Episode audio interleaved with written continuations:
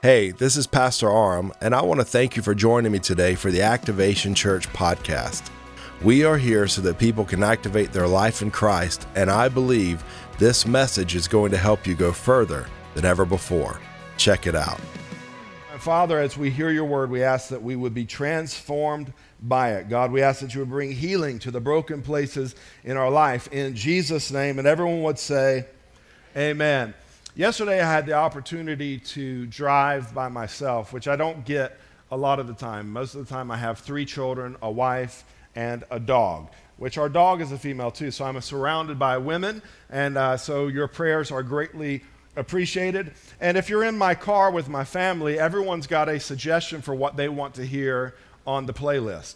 My oldest daughter, she has a playlist that she wants to hear. My middle daughter, she has songs that she wants to hear. And my youngest daughter, she wants to hear the VBS songs on repeat. So I don't really get much time to myself in the car. But yesterday I had an opportunity to drive a long distance, be by myself. And during that time, I spent it thinking and praying. And as I was thinking about the day and everything that was going on, I became very aware of brokenness not only my brokenness, but the brokenness of humanity. How many of you understand that we all have some broken places in our life? It's impossible to go through life without finding at least a little crack somewhere, something that happened as a child, something that happened in a relationship, something that happened at work, something that happened in church. Those things happen and they tend to break us. And I want you to understand that God is not intimidated by your brokenness. As a matter of fact, Jesus is attracted to your brokenness. If you read the Gospels, you'll see him always going towards broken people. He said, I've come for those that need a physician. What is he saying? He said, I'm here for those that are sick. I'm here for those that are hurting. I am here for those that are suffering. And the good news is you do not have to live with your brokenness. I want to say it again. You may not be able to avoid being broken at some point, but you do not have to live with your brokenness because he was broken so that I could be put back together. The Bible says that by his stripes, I am made whole. Turn to the person next to you and say, You are made whole. What does that mean? You are put back together. Humpty Dumpty fell off the wall. And all the king's horses and therapists couldn't do anything for Humpty Dumpty, but Jesus showed up. Hello? Jesus can put your life back together. He is the healer of the brokenhearted. I want to say that again. He is the healer of the brokenhearted. Once you are healed from something, that means you don't have to deal with it any longer. So I want to go to John, the fifth chapter. We're going to start in the second verse. And this is going to lay a foundation for where we're going to go today, talking about learning to walk again. Some of us have been injured and crippled through life, and we need to learn how to walk again so that we can learn how to run again. John 5, verse 2 says, Now there is in Jerusalem by the sheep gate a pool in Aramaic called Bethesda, which has five roofed colonnades. You could also say it has five roofed porches. In these lay a multitude of invalids, a lot of people that are blind, lame, and paralyzed. One man was there who had been an invalid for 38 years. Imagine that. 38 years of his life being stuck in the place of his brokenness, not being able to move past what has happened to him. When Jesus saw him in verse 6, when Jesus saw him lying there and knew that he had already been there a long time, he said to him, Do you want to be healed? Would you just turn to the person next to you and ask them that question? Do you want to be healed? The sick man answered him, Sir, I have no one to put me into the pool when the water is stirred up, and while I am going, another steps down before me. Jesus said to him, Get up, take up your bed, and walk. And at once the man was healed. Now I want you to get this part. At once the man was healed, and then he took up his bed and walked. At once he was healed. That means immediately the healing happened, but it was not revealed until he got up and walked away. That's important. I want you to chew on this for a moment. Maybe you want to write this down, take this down as a note, and really reflect on what I'm about to say over and over again and allow it to feed you. Because it is possible to be in possession of something that you are not aware of because sitting is easier than standing. Think about that. It's possible to be in possession of something that you are not aware of. He was healed at once, but he did not know he was healed until he used his faith to stand him up. But many times we don't get back up because it is easier to sit in the condition that we are in. It is possible to be in possession of something that we're not aware of. I heard a pastor tell a story. he said, as he was going through college, he needed some money, and so he got a job at the university as a janitor. And as a janitor, they gave him all these keys. How many of you have ever seen a janitor with all their keys? I don't know if they do that anymore because so much stuff's digital and you got like card passes, but I remember when I was in middle school, we had a janitor that had a huge ring you know, it was like a hula hoop on his waistband with all these keys, and you could hear him jingling from a mile away. Why? Because he needed keys to access all the rooms of the school. Well, this kid was given these keys because he's a janitor. Well, some time went on, and a position opened up at his father's church in youth ministry, and so he applied for the position. Well, the father, as the pastor, did not want to be the one that made the decision, so he left it up to the board. Well, the, the son got the job. So the son came in very excited, told his dad, Hey, I got the job. I'm going to be working within the youth ministry. And so his dad gave him a key. And the son looked at him and he said, Dad, I'm your son. I'm the future of this church. I need more than just one key. I mean, when I was a janitor, I had all these keys. I need more than one key. And the dad said, Son, that's the only, that's the only key you're going to need. Well, the son was frustrated. But he took his one key that opened his office door and he started working within the youth group. The youth group started exploding. Things were looking very good for this young man. But then he gets the phone call that nobody wants to get. He hears that his father, his hero, his pastor, is in the hospital and he's dying. Finally, his father passes away, and the son is just left with his discouragement. He's left with this tremendous amount of pressure and these large shoes to fill. And over the course of time, he finds out that before his father passed away, the board, he had told the board, my son is going to be the next pastor of this church. But the son didn't find out till a year and a half later. And he, so he, he goes through this year and a half and, and he, he wants to pray and he wants to be in the church. But every time he wants to go to the church, he has to call either a security officer or a janitor to let him in because his dad only gave him one key. Well, one night he's standing outside the church and he wants to go in and pray in the facility.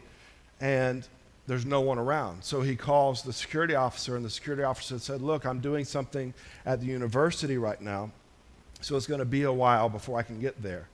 And this kid, being frustrated, wanting to get into the church, he decides he's going to try to break in to the church he's going to pastor. And so he's banging on the door. He said that he got his credit card out. He's trying to shimmy the door open. Have you ever been locked out of a, a building, uh, somewhere you need? I've been that, I locked myself out of the church office one day and I needed in. And my shoulder helped me out. And, and so this kid's frustrated. So finally he decides, you know what? I'm going to take my key. I'm going to shove it in the door. And just maybe if I do it hard enough, then, then I can, you know, somehow get in. Well, he takes the key, and to his amazement, the key slides right into the door. He turns it, and he's able to unlock the door.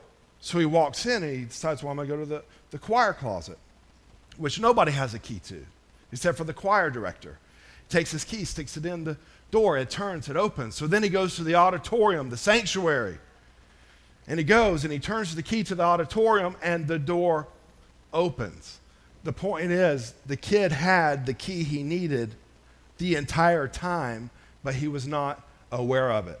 Hear what I'm saying. The moment you say yes to Jesus, you come into possession of some keys to unlock some doors. Not only do you come into possession of some keys to unlock some doors, but you also have the ability to lock some doors to keep some things out that do not need to come into your life. You have a key to lock the door to anger and bitterness and unforgiveness, and you have a key to unlock the joy and the peace and the favor and the goodness of God. Turn to the person next to you and say, You probably got Say it like you mean it. You probably got what you need. Some of you aren't catching this yet. Some of you haven't grasped hold of what I'm saying. You already have what you need, you're just not aware of it.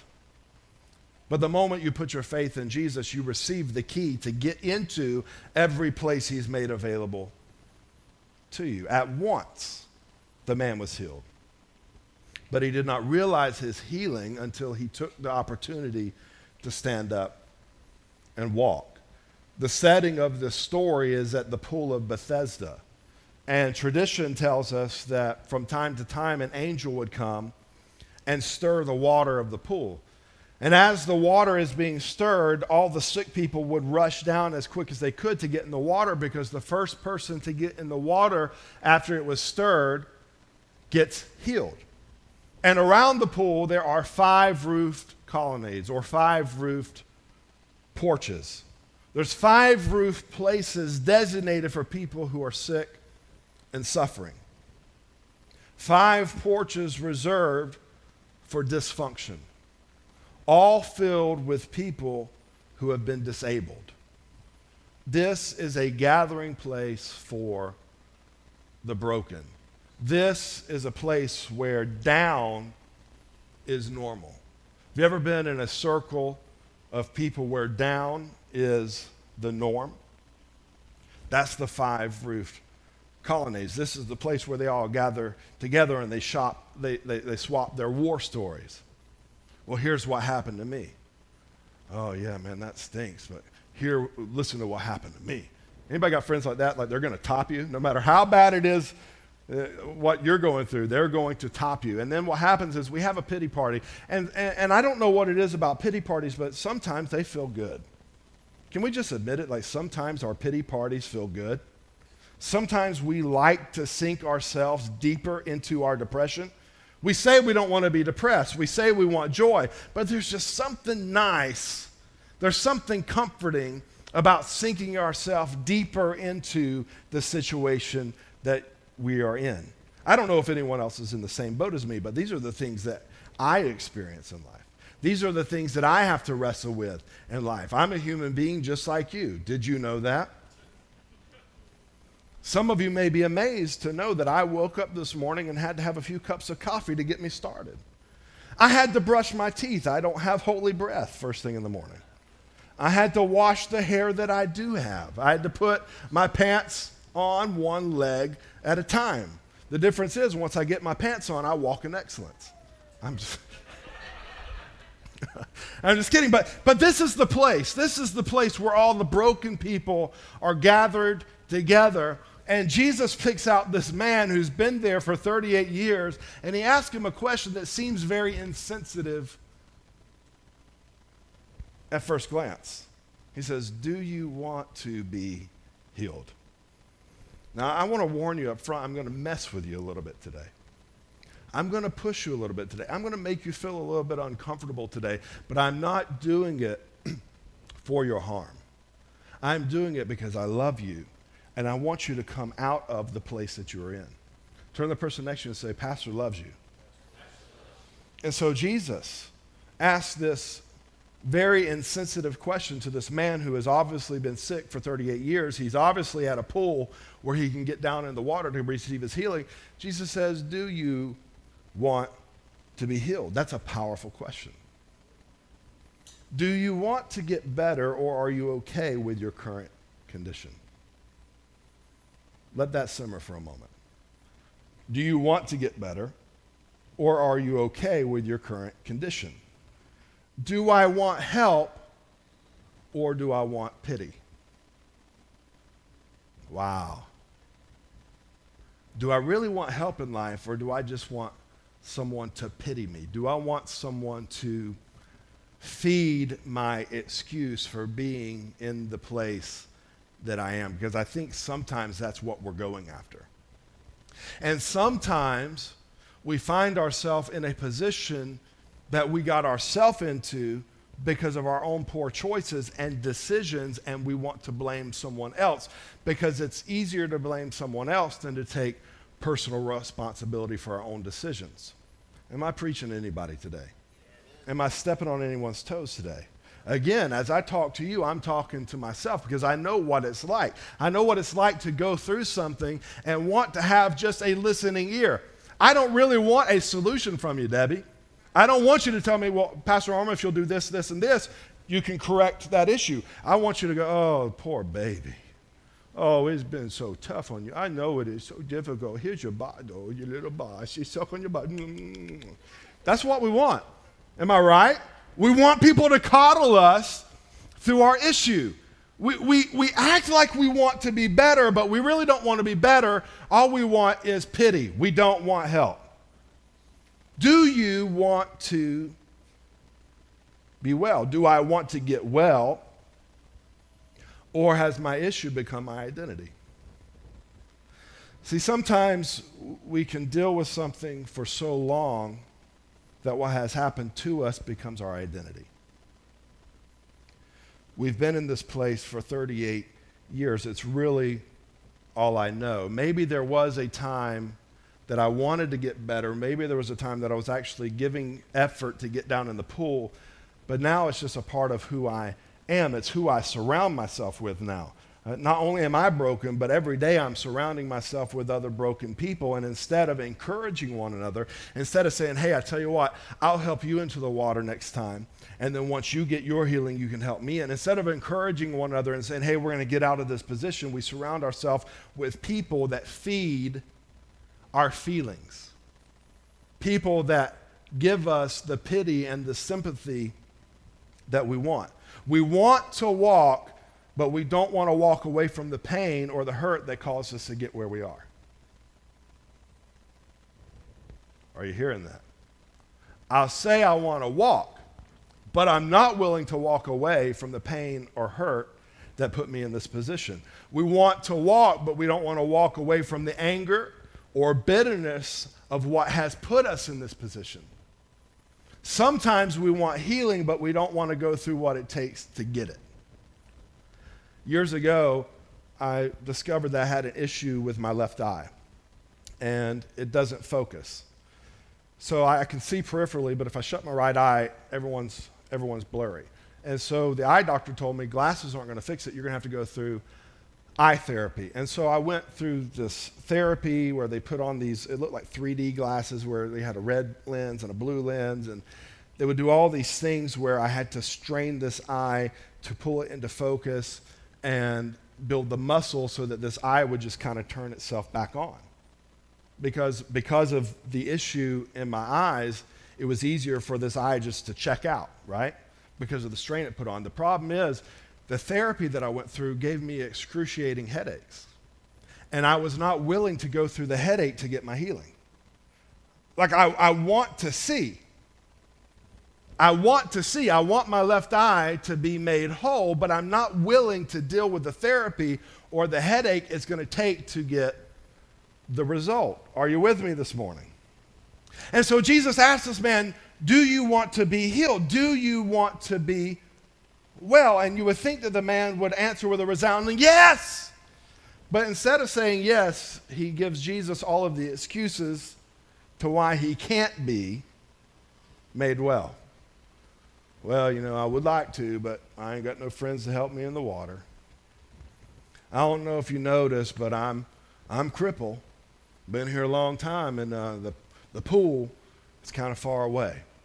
Instead of answering with a yes, I want to be made well, he begins to give Jesus all his excuses. And here's what you have to understand before you can walk, you have to walk away from your excuse. Turn to the person next to you and say, Before you can walk, you have to walk away from your excuse. See, I have the benefit of looking out over the crowd right now and seeing everybody's faces, and I can see some of you getting a little bit uncomfortable because you like your excuse. Sometimes we have things in our life that we hate, but we won't move past it because that is where we get our identity. It becomes our excuse for why we are who we are. And what happens is we tend to draw ourselves closer to people who will coddle us. But in this story, Jesus does not coddle the sick man.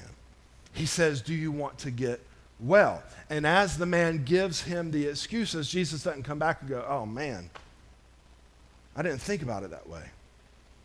I didn't think about all the stuff that you had possibly gone through to get here and, and, and the struggle. Jesus turns to him and says, Take up your bed Get up, walk.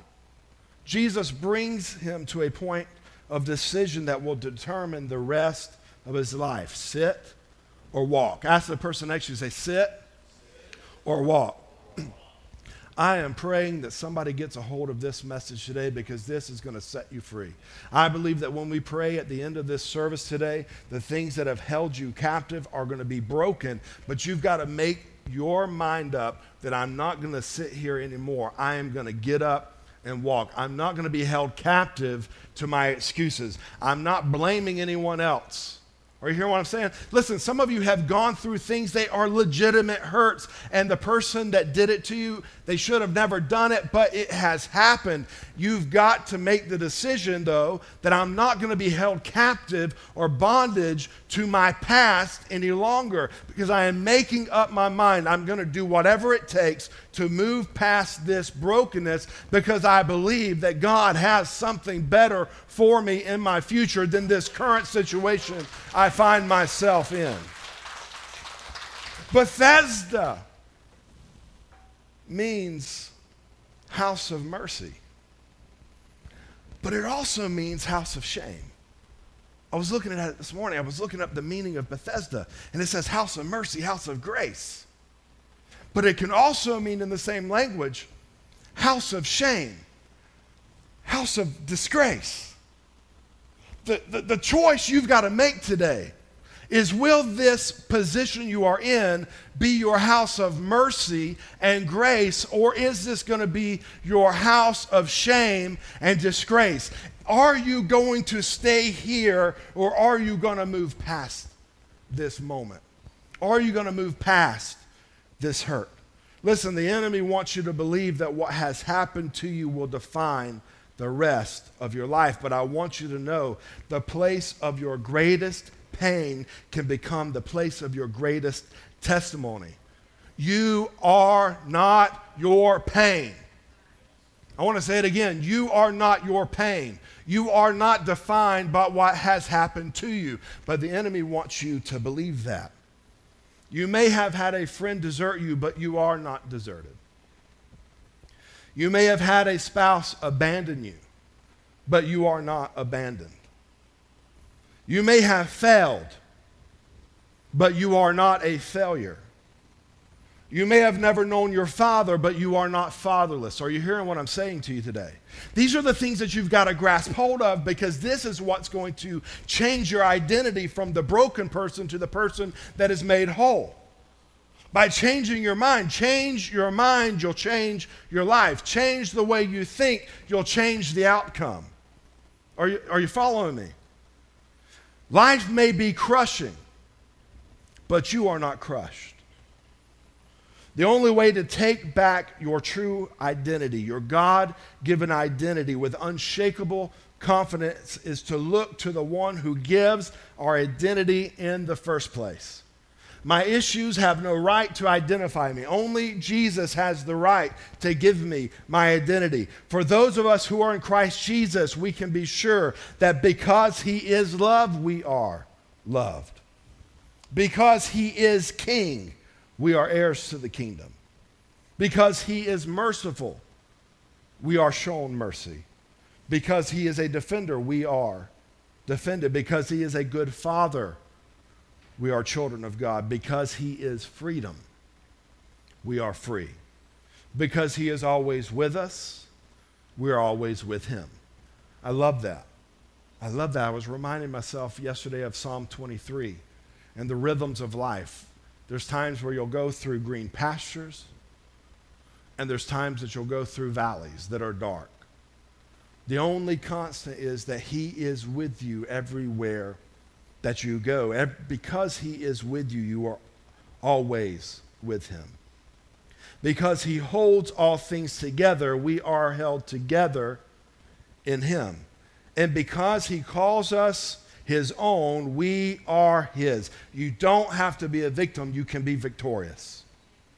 Is this your house of shame or is this your house of mercy? Do you want to be well? That's the question that each and every one of us have to wrestle with, not just today, but every day of our life. Do I want to be well, or do I want to hold on to the hurt, the bitterness, the unforgiveness, the pain, what is it that I want to hold on to? Because whatever I hold on to will determine my position and my identity. I have seen too many people that have been broken in life that God wanted to restore, and they never received restoration because they would not let go of the excuse. I'm an alcoholic because. I'm an angry person because. I'm an abused person because. And they keep on feeding the identity that is not in Christ instead of switching their mind and saying, you know what? That happened, but it's not defining me. And I'm not, Bob, I'm not making up an excuse anymore. If I'm angry, I'm owning the fact that I've got an anger issue and I'm coming to God saying, God, I've got an anger issue and I'm going to do whatever it takes to find my healing. If that means I'm going to go to counseling, I'm going to go to counseling. If it means I'm going to find a friend, a brother, or a sister in Christ that can help encourage me and build me up, I'm going to do that. But too many times we allow the shame of where we are to keep us from seeking the help we need. I want to say that again. Too many times we, we, we allow the shame of what we have gone through to keep us from seeking the help we need. But I've got to make up my mind that I'm going to do whatever it takes to get free from this bondage.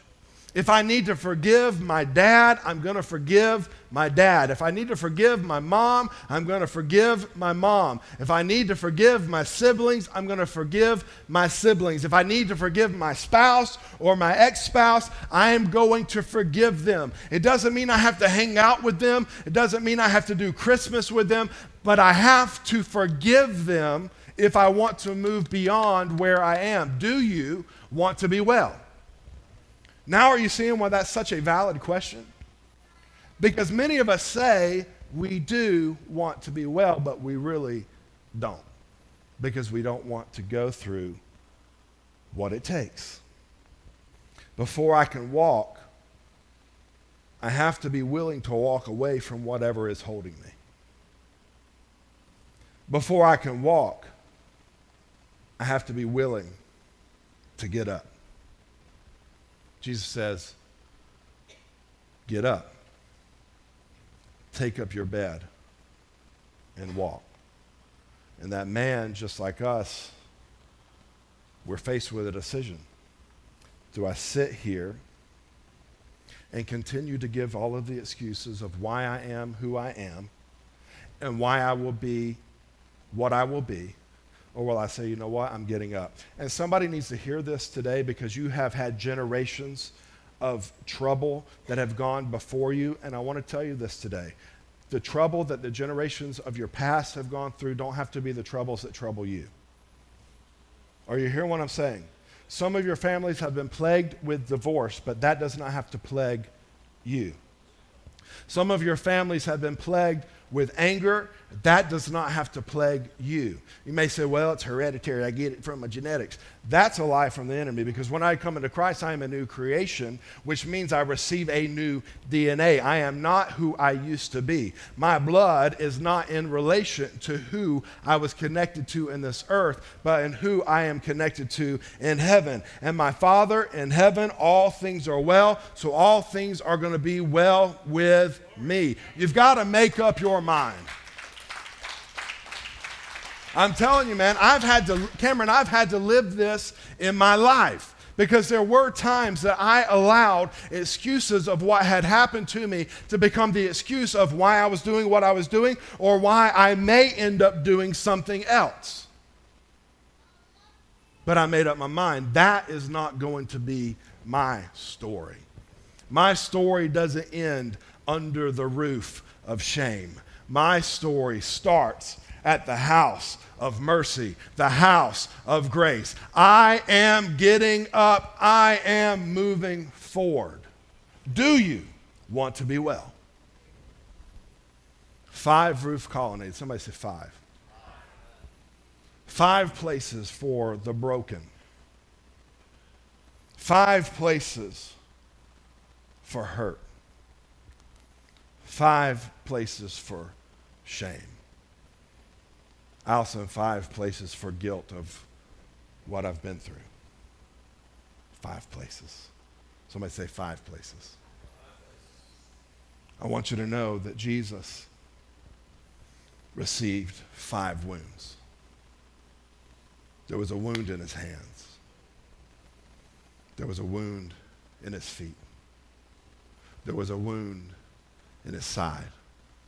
There was a wound received to his head by the crown of thorns. And there was a wound he received by the whip. Five wounds to cover every area of my life, every area of my brokenness. What do I do with that? What do I do with this truth? What do I do with this information? I am so sick and tired of seeing people who belong to Christ Jesus dealing with the same issue over and over and over and over again. I'm tired of people coming down to the altar for prayer, bringing their burden to the Lord, but then they pick it back up. So many times that's what we do. We, we have our burden, pastor says, Bring your cares to the Lord. Cast your care on the Lord, for he cares for you. And you go, Yes. Sing Tis So Sweet again, Randy. Oh, Lord, I just thank you. Today, everything's changing. Everything's changing. Everything's changing. Oh, thank you, Lord. Oh, that was a good service. Still got my burden. Still carrying my burden. Still carrying my shame. At what point in time do we say, I'm getting well? I am getting well. Because your disability is affecting every relationship you are in now. See, some of you think a new relationship is going to fix something. But the reason a new relationship doesn't fix anything is because you're carrying the same baggage with you everywhere you go. And here's the problem, Bob. I will project on her what she has done to me. Because of the abuse I've walked through, I will always look for an abuser. And what happens is you will always find what you're looking for. And even if this could be a healthy relationship, you will turn them into a miserable human being that eventually lashes out at you because of your behavior and you're getting exactly what you wanted so that you can go, you know what? I knew it would happen again. Knew, uh, you know what? I'm done with church. You know why I'm done with church? Because church hurt. I've been hurt by the church. I hear that all the time. But here's the truth. Here's the truth. Sometimes we are looking for something that doesn't even exist. I had a lady leave our church one time because she said I wouldn't make eye contact with her when I preached. Think about that. Think about that. She pulled something from her life, some kind of insecurity. She brought that into a church service and thought that I was intentionally not looking at her. Well, so and so shook everybody's hand today, but they didn't shake mine. I saw John as everybody walked in. John was like, It's going to be a great day. But he didn't say it to me. John must be a racist. I'm telling you, man, this may hurt, but we make up so many excuses to help coddle our own feelings and our own insecurities. And instead of dealing with the root of why we are where we are and letting it all go, we carry it around. But today, I'm going to invite you to join me at this altar. And I hope that every single person comes down because I really believe that we're all dealing with something in our life, something that maybe we're not even aware of. This, this morning, as I was praying, I was saying, God, if there's any brokenness in me that I'm not even aware of, I want healing. God, if anyone has done me wrong, maybe I don't even consciously think about it anymore. But if somebody has done me wrong, God, I want to forgive them because I don't want to be in any kind of bondage. I believe, I believe, I am persuaded there is healing in this place today. Don't allow it to be a, sh- a house of shame. Don't allow it to be a house of disgrace. Don't allow shame to keep you in your seat. Are you hearing what I'm saying? Don't allow the opinions of people around you to keep you seated where you are. It's nobody's business. This is between you and God. This is your opportunity right now to be selfish. So right now, as the band as the band begins to play, I'm going to invite everyone to stand up. If you would all just stand with me. And what I want to do is, I want to develop a line. The line is going to come down this aisle. You're going to walk across in front of the stage. We're going to agree together. It doesn't take a long time. We're going to agree together, and then you can go back to your seat. But don't let this be the day sit instead of stand. Don't allow this to be the day that you allow freedom to pass you by. Because you know what I'm aware of? I'm aware of the fact that this life doesn't last forever. And none of us are guaranteed another moment beyond the moment we're in. And so if there's anything in me, I want to make it right, right now. And this is not a ploy. This is not an emotional thing. If you are not ready to let things go, then do not come forward. This question that Jesus asked the man is the question you have to answer today. Do you want to be well, and are you willing to do whatever it takes? Do you want freedom,